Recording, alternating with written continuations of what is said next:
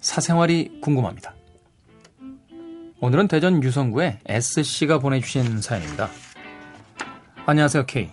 올 봄에 캐지를 알게 돼서 낮에는 팟캐스트로, 밤에는 라디오로 듣고 있는 애청자예요.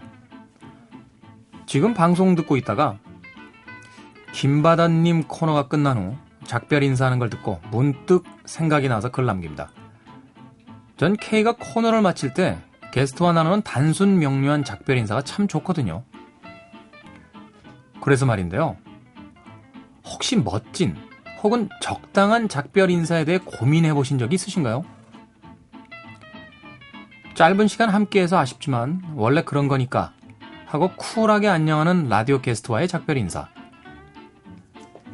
이건 라디오 매체의 특징인 것 같기도 하지만 케이는 특유의 시크한 목소리와 말투를 갖고 계셔서 더 쿨하게 느껴집니다. 아, 나 이런 걸 또 어떻게 아셨대? 반면 저는 항상 친구나 가족, 그리고 연애할 때는 남자친구와 작별 인사하는 게 항상 어색했거든요. 마지막 말은 뭐라고 하는 게 좋을지, 어떤 표정이 적당할지, 이쯤에서 고개를 돌릴지 상대가 돌아서길 기다릴지, 뒤돌아볼지, 혹은 뒤돌아보지 말지, 뭐 그런 것들이요. K가 게스트와 나누는 작별 인사는 그런 지지부진한 느낌이 없고 참 깔끔합니다. 혼자 연구라도 하신 건가요? 이 정도 뉘앙스와 이 정도 목소리, 이 정도 인사말이면 게스트와의 작별 인사로 적당하겠다. 이렇게요. 뭐 별거 아닌 질문이지만 궁금해서 남겨봅니다. 여기서도 뭐라고 끝을 맺어야 할지 모르겠어요. 또 올게요, K. 괜찮은데요. 왜 또 올게요.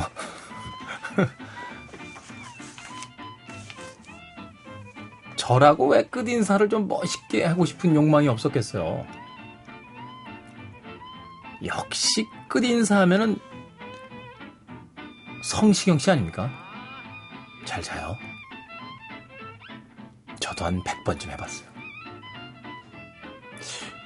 제 식으로 좀 바꿔보면 어떨까 싶어서요. 잘 잘까? 뭐 이렇게. 좀 짧게. 잘 자. 응?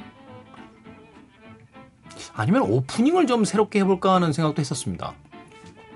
자니? 이렇게. 어떤 분 그 SNS 대문 글을 보니까요. 안 잡니다. 이렇게 돼 있더군요. 물어봤어요. 왜 그런 대문 글을 달아놨냐고. 꼭 새벽녘에 누가 문자에서 그렇게 물어본대요. 자냐? 유민아 작가님 한번 생각해 보세요. 어, 우리의 오프닝을 주무시나요? 이걸로 시작하는 거. 야, 괜찮겠다. 어? 자냐? 하면서 시작하는 거. 근데요, 그, 사람마다 어울리는 단어나 어떤 인사 같은 게 있나 봐요. 저는 성시경 씨 같은 그런 끝 인사가요. 제 스스로 잘 안 돼요. 그러니까 예전에 뭐 그 여자친구랑 연애하고 이럴 때도 그 막 아주 맛깔스러운 이런 얘기를 못 합니다. 의외로 못 해요. 그런 얘기. 저도 고민했죠. 초대 손님을 보낼 때 어떻게 다음 주에 또 뵙겠습니다. 아, 이건 좀 너무 사투적이잖아. 이번 주도 재밌었습니다.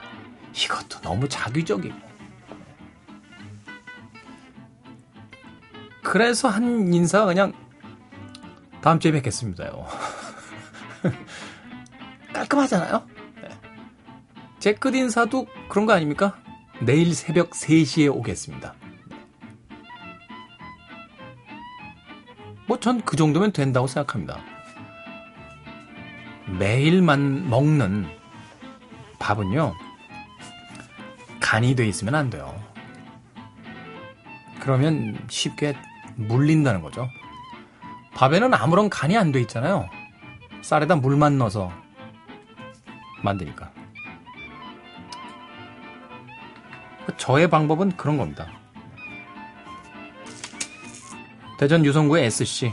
늘 끝인사 때문에 고민하신다고 했는데요. 그냥 제일 간단한 거로 하세요. 내일 봐요. 아니면 다음에 봐요.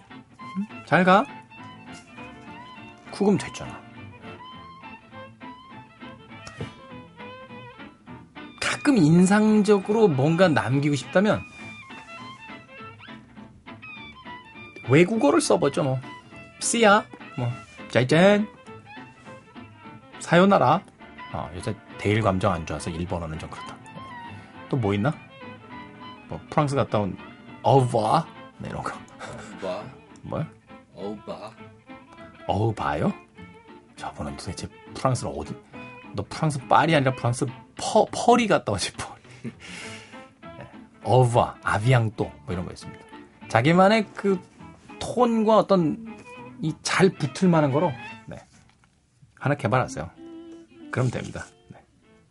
대주, 대그전 유성구의 S씨. 네. See you later. 네.